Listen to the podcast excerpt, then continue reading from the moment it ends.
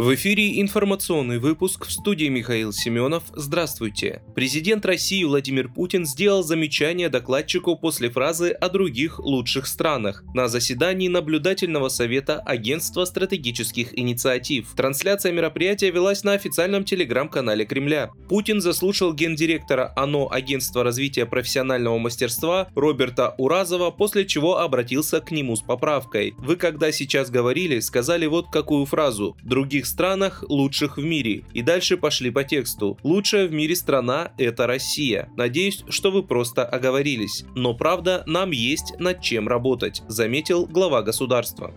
Пригожин заявил, что в ЧВК «Вагнер» пришло более 10 миллионов заявок от граждан США. Вербовка российских заключенных в частную военную компанию «Вагнер» была приостановлена из-за 10 миллионов заявок наступления от граждан США. Об этом заявляется в телеграм-канале основателя «Вагнера» Евгения Пригожина. К нам пришло более 10 миллионов заявок от граждан США, желающих вступить в ряды ЧВК «Вагнер», чтобы бороться против НАТО, насчитал Пригожин. Он утверждает, что ЧВК уже рассматривает миллион поступивших от американских американцев заявок. Пригожин также допустил, что в ряды ЧВК могут быть привлечены заключенные американских тюрем. Для этого, по его словам, необходимо соответствующее обращение из Госдепа США.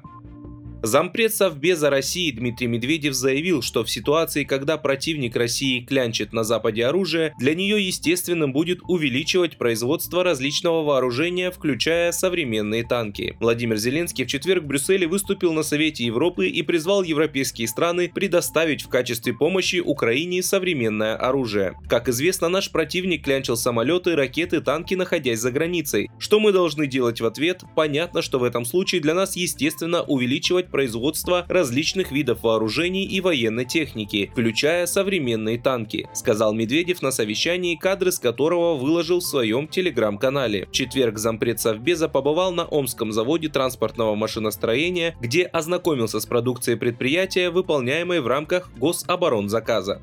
Число жертв землетрясений в Турции возросло до 16 170 человек, заявил президент республики Таип Эрдоган. На данный момент число погибших составляет 16 170, раненых 64 194, сказал глава государства, выступая в провинции Османие. Напомню, землетрясение магнитудой 7,7 балла произошло в турецкой провинции Кахраман-Мараш рано утром 6 февраля. По словам президента Реджепа Таипа Эрдогана, оно стало самым сильным сильным с 1939 года. Позже специалисты зарегистрировали три десятка авторшоков, а в середине дня новое мощное землетрясение. Подземные толчки ощущались в центре страны и в следующие дни. В связи с этим в Турции объявлен семидневный общенациональный траур, а в 10 пострадавших от катастрофы провинциях ввели чрезвычайное положение на три месяца. Вы слушали информационный выпуск. Оставайтесь на справедливом радио.